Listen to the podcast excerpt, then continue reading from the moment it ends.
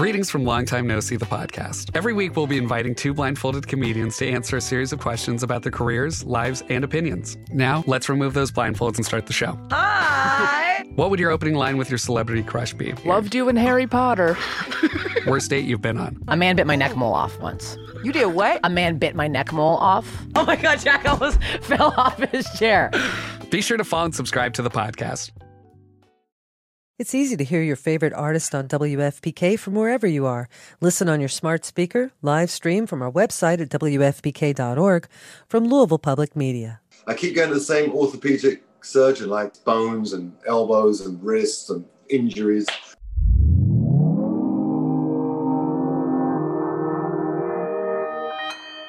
Consequence Podcast Network.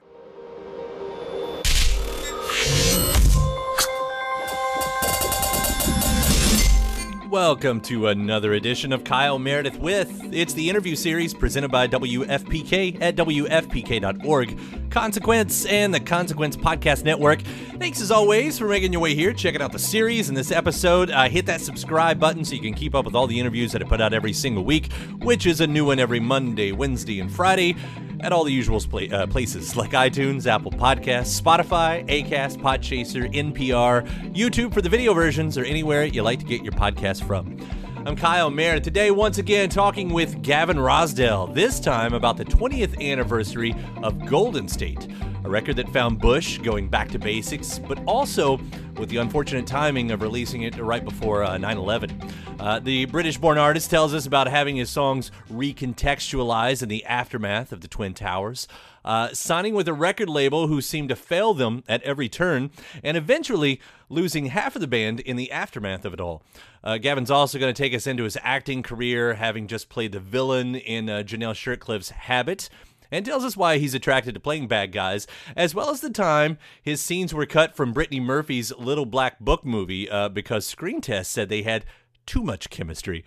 And uh, we'll also hear what it was like shooting alongside Bella Thorne, Paris Jackson, and the Kills in Habits, and the details on his next movie called The Edge of Nowhere, which is also directed by Shirtcliff. So let's do it. And the 20th anniversary of Bush's Golden State. It's Kyle Meredith with Gavin Rossdale. How are you? Nice to see you. Uh, we got a few things to talk about, but um, uh, the the reason uh, I reached out anyway because it's the 20th anniversary. I got to do the backwards weatherman thing here. 20th Ah. anniversary of uh, of this little this little gym right here, Right. the Golden State, which is getting the uh, deluxe edition and, and everything.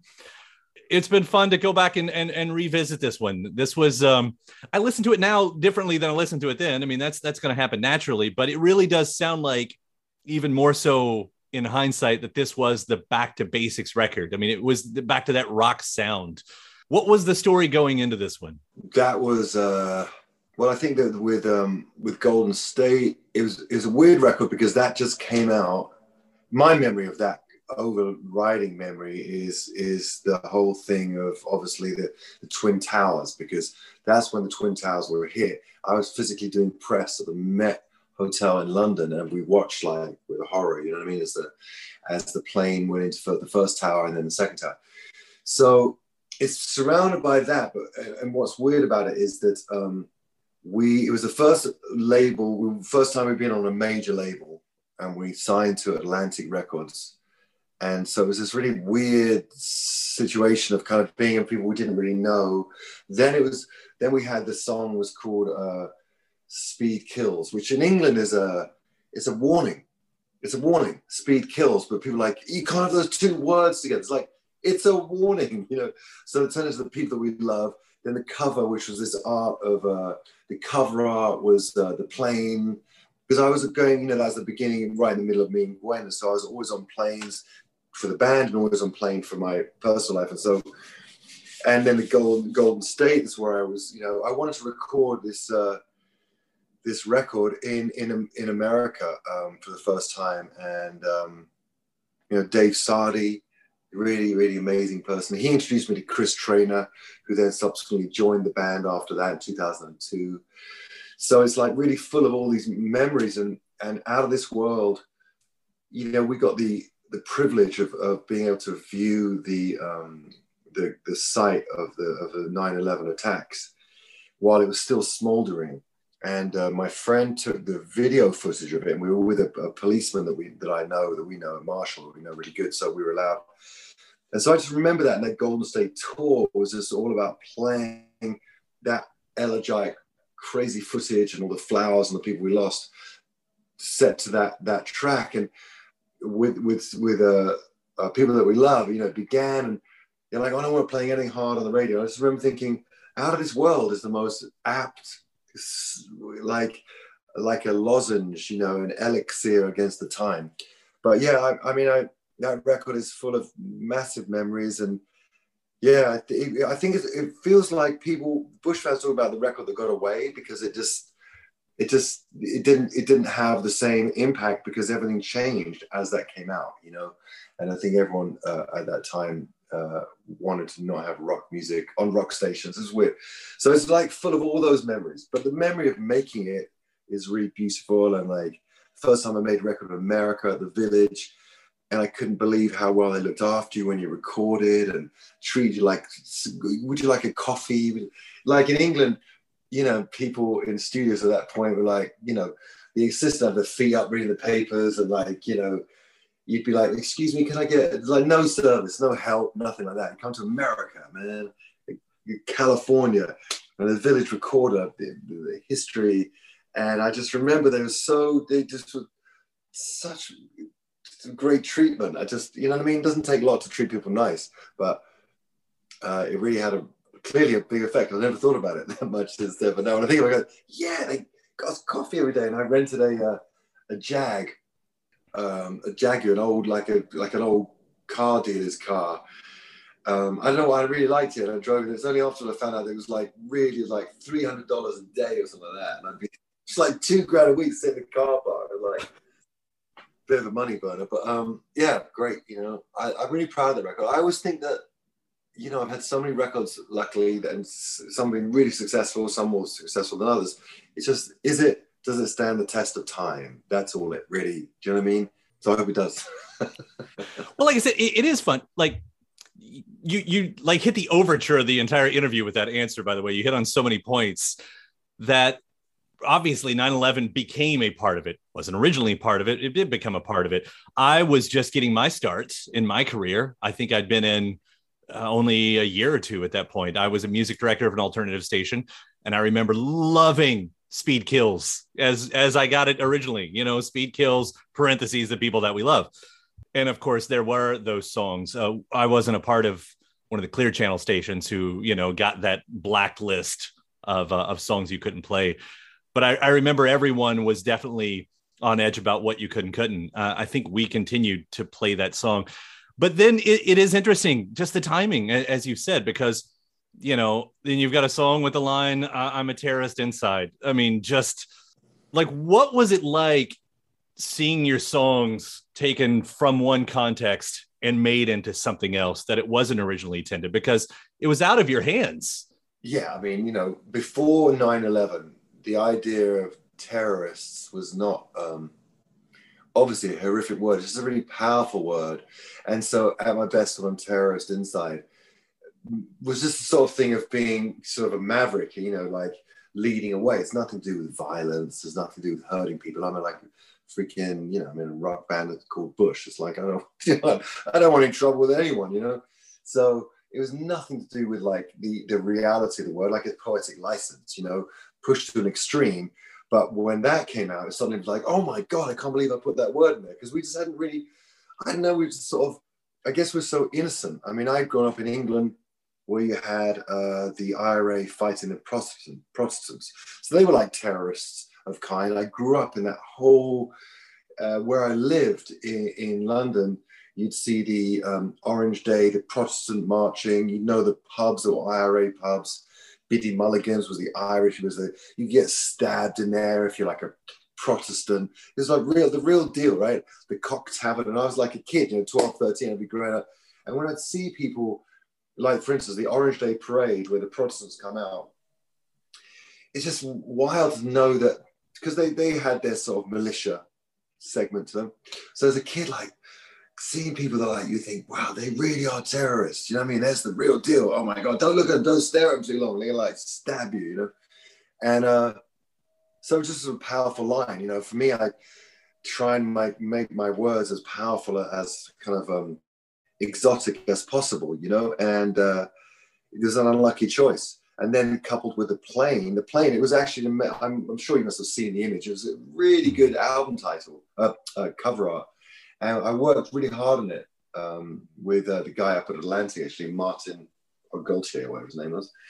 And then that went to poop, and then it was like, okay, make it gold. So that was, so it kept on being a reduced version of what it was. I think that if you if you're going backwards, I mean, like like Dave Chappelle is like, fuck you, I stand by what I say, right? You know what I mean? Okay, but it's like this sort of, you know, everyone wants to backtrack, and uh, I was the I was like the album title, the, the, the album cover, the song name, the, at my best on Terrorist Inside, at my best on It's All Me, you know, and um, so I think when you're doing that, you kind of tend to lose your balance. And so that's why it has this sort of, and then being with Atlantic, who just were awful and just didn't have any solutions for, didn't say, okay, we can't play that song, but look, out of this world, you're playing at the shows is like an anthem. That's a beautiful thing. Let's do something with that. Let's make something beautiful. No, they just like went off. It was like typical what you hear major labels. They it was a massive deal we got with them, but is the worst, worst, worst label in the world. Oh my god. Um, so that was unfortunate. That was just a really unfortunate thing, and then that means that you then have these um, becomes like a, a, relatively secret record. You know, we'd be used to like you know all these number ones, and that was like that went away a little bit. But such is life. I'm looking at the numbers. I mean, what you do is like if you if you stick around um, long enough, you're going to have all kind of um, things happen to your records. You know, I've had, you know, with this interview's not about other records, but every every record has its it's a sort of snapshot of time, isn't it? And you, you know, I mean, I just had uh, this last record, um, The Kingdom, which was a you know really did well and lots of streams, but you know, obviously Corona shut us all down, so that that was done. You know, so it's been unfortunate it's been interesting musicians that have been around long enough that that are in the similar boat that have had an album come out in 2001 and had to deal with 9/11 and then had a pandemic album and how the two sort of related in story you know it's um but you do you know what i found weird when i was growing up right was um you know liking so i really love like you know i love neil young he's amazing and then when you, as you get older, you realize, oh wow, look, there's four records in between those two songs that I liked. You know, there's all this material. So if you if you're around long enough, you just I don't know you, you amass a lot of material. And I think in those days they they spent they were quicker. They'd write a record and you know two records a year and touring and who knows what how they did it, but that's how they did it. So I don't know. You're right though. Out of this world is a beautiful song. It is one that I revisit and and inflatable. Uh, yeah. that is one of the prettiest songs. And I remember getting a single to that one too, and just I mean, just being floored the first time I heard that. You've always done great on those ballads, um, and they always stand out. I mean, I, you know, all the way back to the beginning, I know, but the, but even today, there's something like, you know, everybody talks about the lightning in a bottle with songs, but there's magic in that one. Uh, for me, at least, with inflatable, there's real, there's real magic. We did the Chris Isaak show um, up in Canada at that point, and I played that song on there and it was so beautiful. He said to me, "Man, there's one hell of a song. That's your next hit." It, it wasn't because I was on a label that didn't know. You know, that was a great solution to the problem of like make something mellow. And we did. I, I, I there's this one guy that I wanted to work with forever, Giuseppe Capotondi. He made these amazing videos, amazing videos.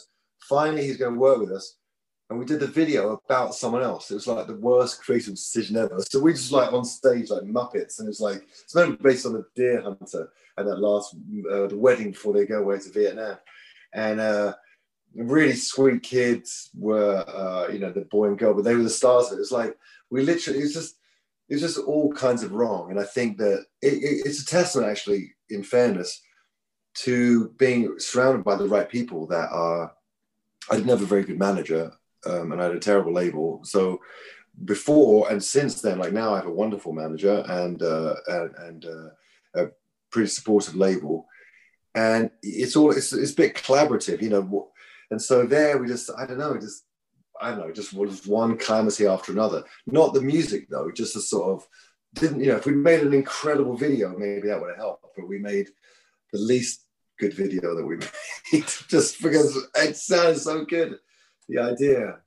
When we were doing it, I was thinking, but we're just sidemen in our video. We're just like literally playing this wedding. The video video's all about these kids going away. I was like, oh God. So, you know, as I say, it's beautiful to look back and thank you for your kind words about it. I, as I say, it's, I'd rather we look back and see quality than it's just sort of, you know, than otherwise. Well, let's focus on the songs then, just for a second. Uh, outside of the machine, do you remember writing that one, "Inflatable"? Yeah. Yes, I, I remember that. Um, I was still I hadn't. I was. Uh, yeah. I, I, I do remember writing it um, because um, it was finding this really weird little guitar part that fit all the way through. I like kind of uh, uh, pedal tone things, you know. So you just have these like cycles of repetition and notes that hold, and then the melody moves around it. And then I remember Dave Sardy played this solo on it, he played the kind of like twangy and it was it was really contentious because like my the guitar player Nigel was amazing guitar player but he kept on playing all these bluesy solos all over it. And I was like I don't know if that's the right approach really. And then Dave just knocked one out and I was like wow that's amazing. And then somehow it stayed.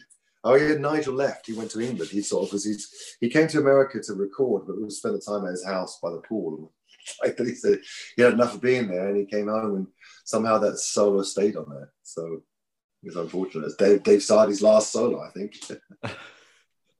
that was happening though. I mean, um, uh, Nigel left, um, Dave eventually left. Um, I mean, this and, and it was the last Bush record like a war for a while. Like a war of attrition with me. I'm always the last one standing. I'm the Barking Smith of Bush. Did it feel like something was coming to an end around that time? I mean, here you are, you're making a great record. You're in the middle of writing, you're recording, you've done this, you know, many times before, maybe not knowing, or did you get a sense that, I don't know, that there might not be a Bush for a while after this? Like, when did that happen? That was, that was just like, I think that what happened was that Nigel, um, not to speak for him, but that was around the time when he started to reflect that he really had missed the first few years of his first kid you know, and he he was about to have another baby and didn't want to forfeit that time. And then I think when we made the record in America, I just think he'd had enough of it. I mean, you know, he was he. I've seen him in interviews talking about how the business got in the way. I don't I don't know quite what it means. I think that we left a small label that had done really well for us to go to a big label, and and we left a great manager to go to a terrible manager, and we just got seduced by the wrong things. Um, we got seduced. It's like you know, we went to we got seduced and woke up in the morning with like not a very good manager and not a very good label, but on paper they're meant to be the best. They and I'm sure they are for some people, just not for us. It was a terrible uh, mix. Um, and Nigel didn't like the the new manager. Uh, and I thought the new manager, you know, I always believe in people. I thought well, this is going to happen. So was, there was a lot of flux when I think about it, and it's only in talking to you about it that I sort of unearth all these emotions. Ah, um, I'm glad I could be here to help you with that. Thank you so much. Um, what a can of worms. So I could just tell that there was a, a, not so much a rift between us. It was never see things with us were so English. It was never like character, personality, you know, disconnect like I love those guys. Um, we never we never had any arguments about anything. It just was more like we'd given our lives so much by then. That was 1999. It was 2001, right? 2001. So yeah, it'd been like you know, been kind of a slog, six or seven years, and I think they just had enough and wanted a lifestyle change. And I'm still crazy ambitious, and I don't know why I just really like it. I'm like fired up and you know like gung ho, and um, they didn't share that enthusiasm. And you know, I don't know. He came. Nigel came from sort of a real kind of punk background where bands only lasted a certain amount of time. I think he saw it's, it's exactly the same time. Here's another one. He saw the Strokes. Mm-hmm. He saw the Strokes, and the Strokes had just come out with Last Night and I was like, that's so cool. That's inspiring. He was like, that's so cool. We're done. That's the future. I was like, well, to some people, but to some people, they, I don't know. And so for him, that was a big turning point, which was in a way, I really respected it because it was like not like someone like me who fucking hangs on for dear life and doesn't want to get like kicked off the off the out of the dance competition. He's like, you know what? I've been dancing for seven or eight years, sold millions of albums, I've traveled the world, I've had this family, and I missed my first kid growing up, and I'm not going to do it with my second. Or if we do tour, you know, really minimize it. I was like, you, how can we? We can't go up against people who want all the slots, want radio, want slots on on festivals and stuff like that. If we're sort of like part timers, we're not doing the, you know, paying the dues. I just sort of old fashioned. So, God, I didn't realize what a turning point the record was. Golden be in total state. So, you want to be a rock and roll star? No? Well, how about a podcast star? Well, as it turns out, there's a new all in one platform just for you. It's called Anchor, and it's the easiest way to make a podcast. And check this out it's free.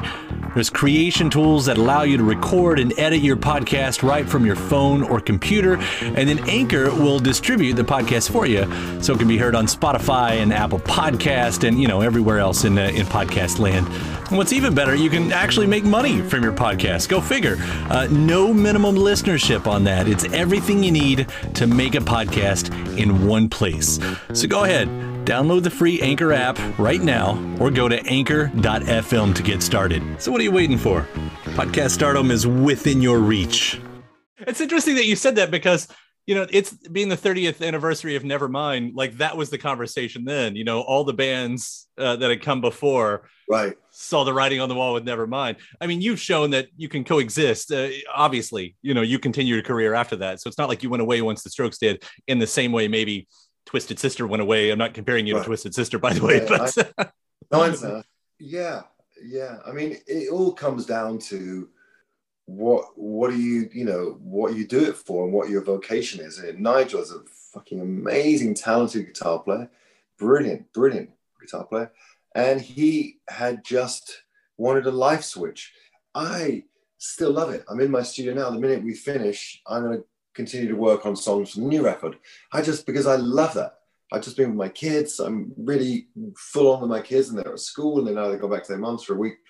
And I'm, I, I just, it's the, I'm like literally excited about this. Like I, will finish this interview, then I'll like turn it on, and I had a great breakthrough in a song yesterday. There's a couple of things I got to put a vocal to, and then tomorrow the engineer comes because I'm a horrible engineer. But I can sort of get everything going and all my sections together and write and all that. And then I use like, a little iPhone dictaphone and get it going. And then when he comes in, then we put it all together and you know, it's kind of do like that. But so I think that's what it was. It was just a turning point. And uh, I, I, I, respect his position and I, and I know that. And, you know, we are, I am hogging up the airwaves to a certain degree, but I've written some great ballads on this new record, for example. But I would say if you like those other ones, you'll definitely like the songs I've written for this record. So it's just exciting, you know. It's just I, I, I believe that um, music is a you know like your career. A nice one. It's you're just a passion to do it. You know what I mean? You have a passion to do it, whether the ten strokes or not. You know, I mean, I could look at so many bands I could look at and be like, okay, no need to do this anymore. You know, like certain great big bands, but I've always had this uh, idea that um, people just need great records. Doesn't matter if they have, you know, wouldn't you love to have four records you you go between that you totally love? You don't need to have, you know, I remember when Nevermind came out, um, you know, Soundgarden and Louder Than Love, whatever, that's kind of slightly looked over. That wasn't quite, you know, it was the Nirvana thing, but that's an equally brilliant record and equally brilliant band that sort of just found their place again. You know, you just quality finds its place. Yep. I agree. Uh, you know, you and I got to talk about last year. The Kingdom was a fantastic record that I'm still listening to, and uh, the accompanying live album that came out with that. I mean, those get a lot of play around here.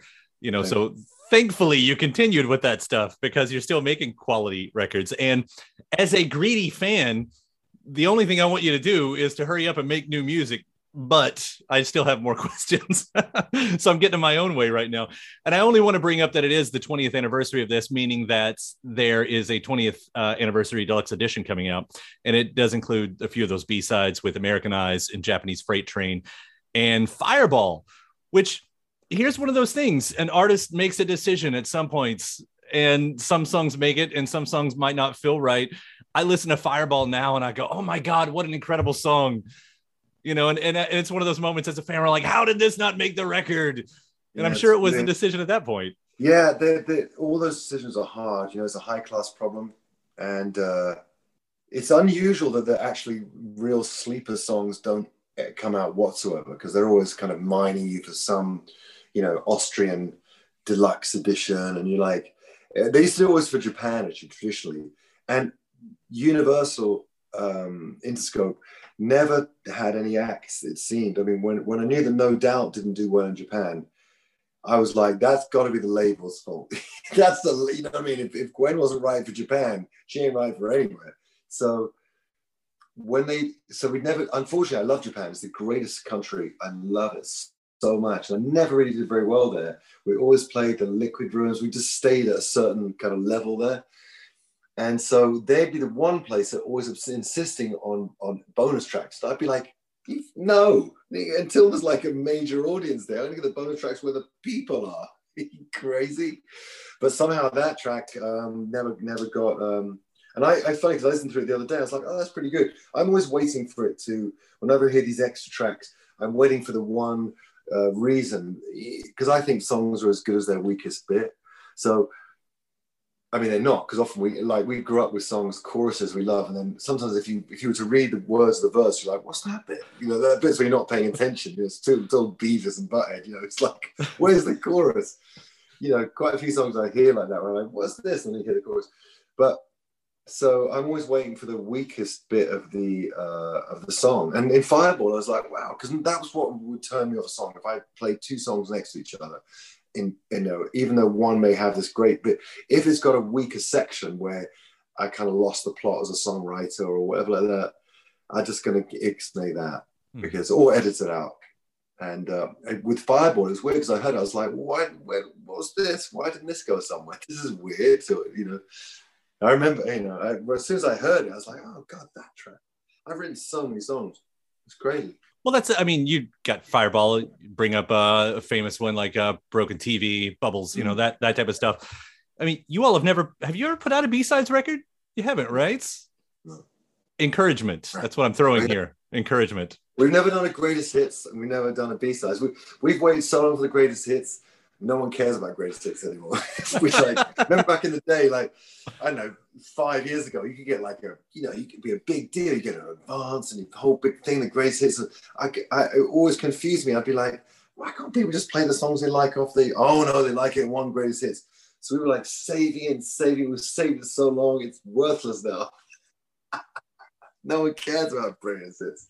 Oh shit. See, but the B-sides record would still work because you press it to vinyl and now it's a, it's a fan thing, you know, that's, Right. that's, Yeah, I, I there's something there's something as well that I do like. Um, I think that there's something um, human and touching about sort of doing things wrong. I always considered that we've generally done most things wrong, being a rock band in England during Britpop, come to America. You know, everything's everything's the wrong way around. So the fact that we never did a greatest hits is like because I always thought that was like, you know, okay, it's a swan song, and you know, I was like, no, don't rap because I can't bear the I always want to go forward. And I love what got us here and I love the framework of all the history of all the songs. But as a songwriter, I'm like, you know, I always wanted to go forward. And I, I don't not play those songs. I still love all the songs, the hits that, that, that people know. I'm not mad at them at all. But I, you know what I mean? I just want to push forward, forge forward. Just a natural feeling.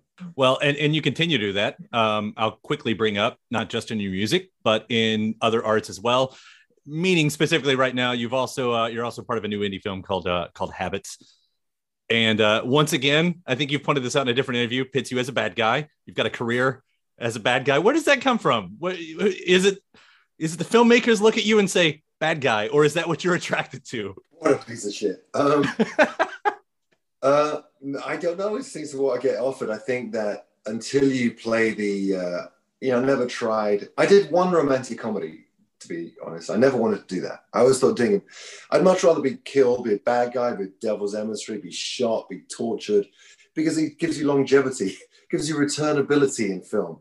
If you're like, you know, you go in a romantic comedy and you're like a house painter falling in love with Reese Witherspoon or something like that, you've probably got like five minutes in your career, unless you're really, unless you're Ryan Reynolds or something like that, right?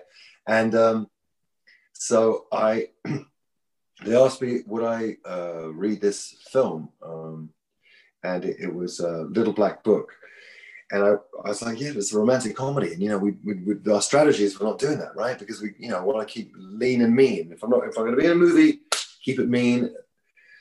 So I went out to Canoga Park and said, "Will you just take a meeting with Brittany Murphy?" Because that's a film with Brittany Murphy, mm-hmm. and uh, I was like, "Yeah, but you know, I'm not doing it. I mean, I'll go out and meet her because I don't want to be rude, but I'm not going to." And it was Julia Roberts, producing partner and the director. And I was getting to this at Winnebago, and Brittany Murphy leaned across me, took me by both hands, and said, "Please, will you do this movie with me?" I was like, "Of course I will." Folded, just of course.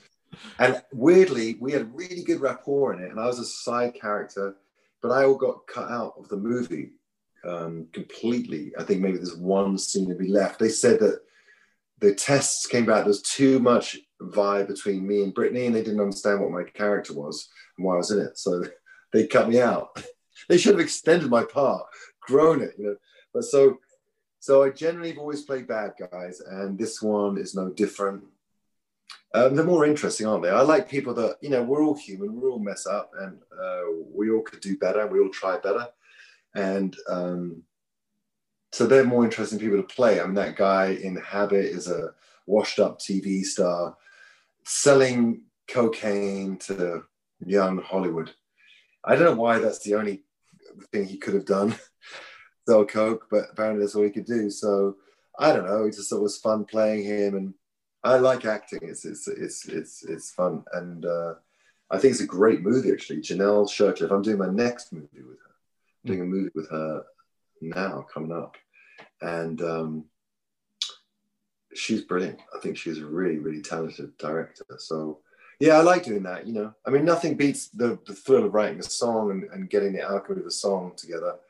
But uh, it is fun making words come to life and you know, being real. I mean, Bella Thorne is a really good actress, so it was really fun.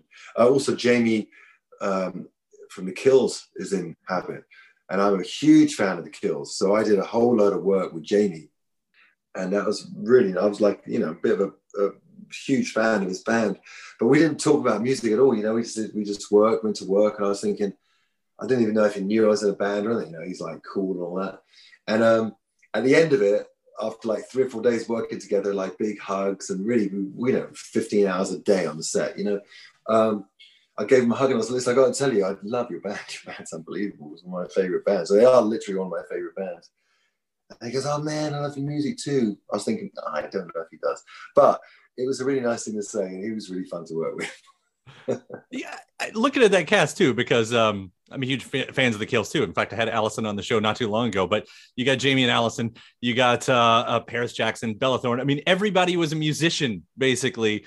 And hearing you say, but you know, at least with Jamie, you didn't talk about music, and I'm like, that's maybe you just don't talk about work at work but i was like oh, that's surprising just with all that all that music talent in one place so much i would love to and i, I it's only corona i haven't seen him since because we've vowed to you know to, to stay friends um and he's in london now so he missed the premiere but uh there's quite a bit of pressure on those things because especially indie movies they move so quick you've really got to know your lines you've really got to get your, have your act together, or else you're just holding up a production that can't afford you.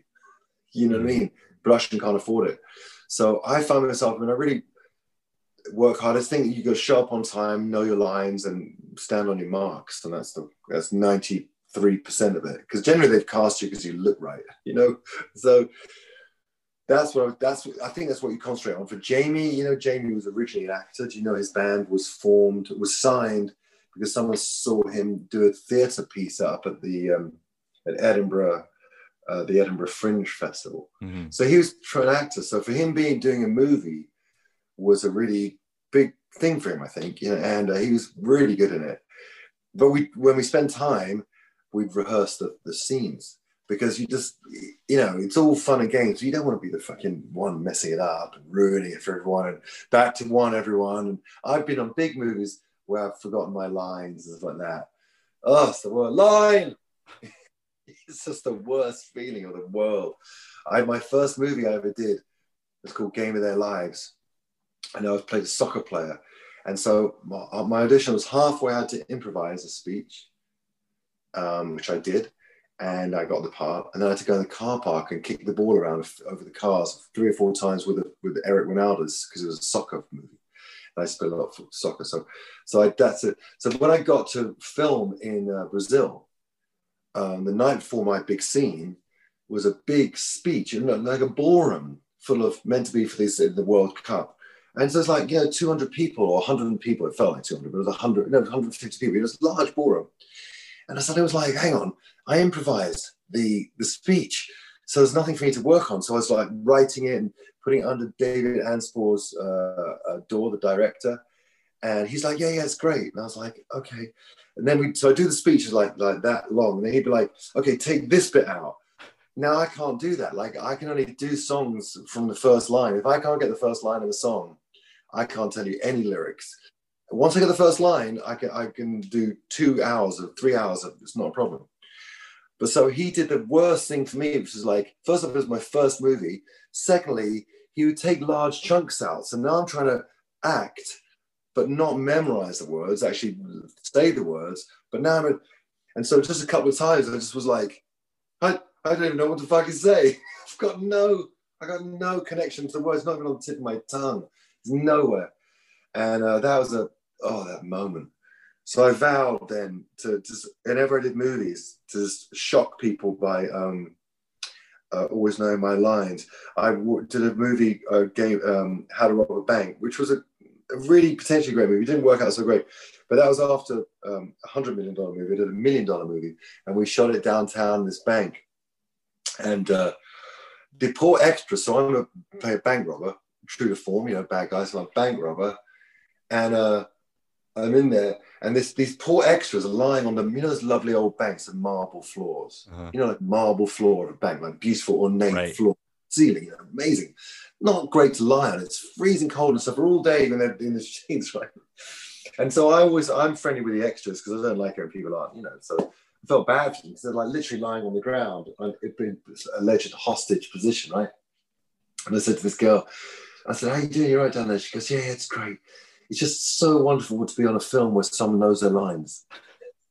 I was like, Where's she been? She's 12 hours on the marble floor, but the upshot is that I do know my lines. Yeah, that's all it took. You know, it only takes a little to go a long way in those instances, right there. That's it. That's cool. Well, I, I, love hearing that you've got more on the way on that too. So yeah. that's that's great. Is this something you're shooting or you've already shot? I don't know what you can uh, say We're just it. working on script now. It's called The Edge of Nowhere, and we're just working on script and just finessing that, and uh, hopefully shoot it early next year. I mean, we it's it's it's it's a it's like a love story in reverse, super dark, super dark, and really like a horror story. It's cool. Well, I can't wait to see that one. Keeping the kids cheerful.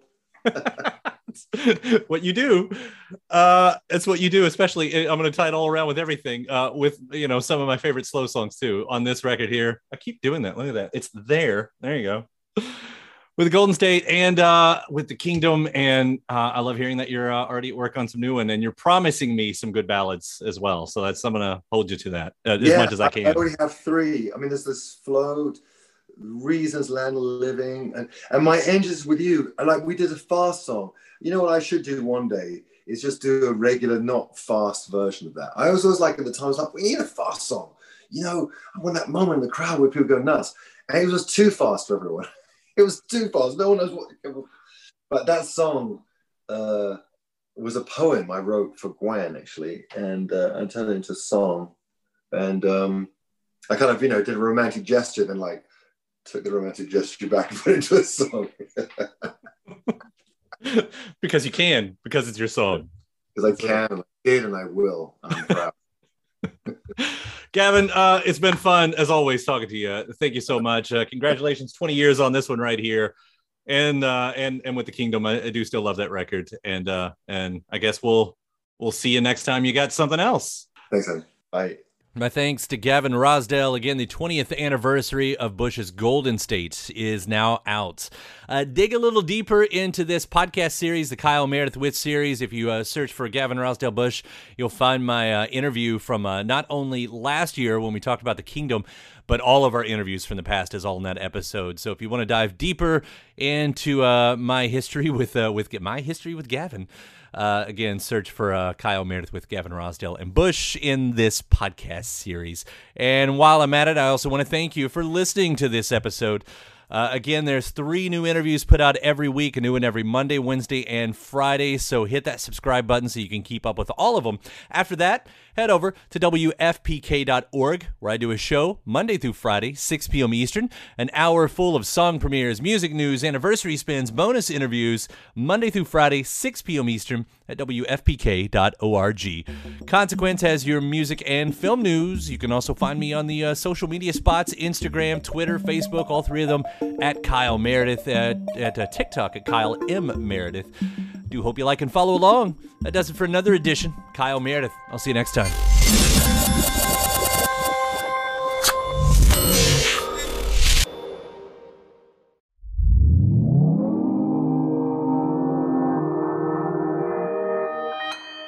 Consequence Podcast Network. Godspeed. I'm an atheist. It's easy to hear your favorite artist on WFPK from wherever you are. Listen on your smart speaker, live stream from our website at WFPK.org, from Louisville Public Media. It's easy to hear your favorite artist on WFPK from wherever you are. Listen on your smart speaker, live stream from our website at WFPK.org, from Louisville Public Media. Hey there, it's Kyle Meredith from Kyle Meredith With. After you check out the latest episode of my show, uh, be sure to check out some of our other great programs on the Consequence Podcast Network, including Standing BTS, a bi weekly podcast covering all things BTS and Army, and The Opus, Consequence's original documentary podcast exploring legendary albums and their lasting legacies. So head to consequence.net to listen to these podcasts and many great others.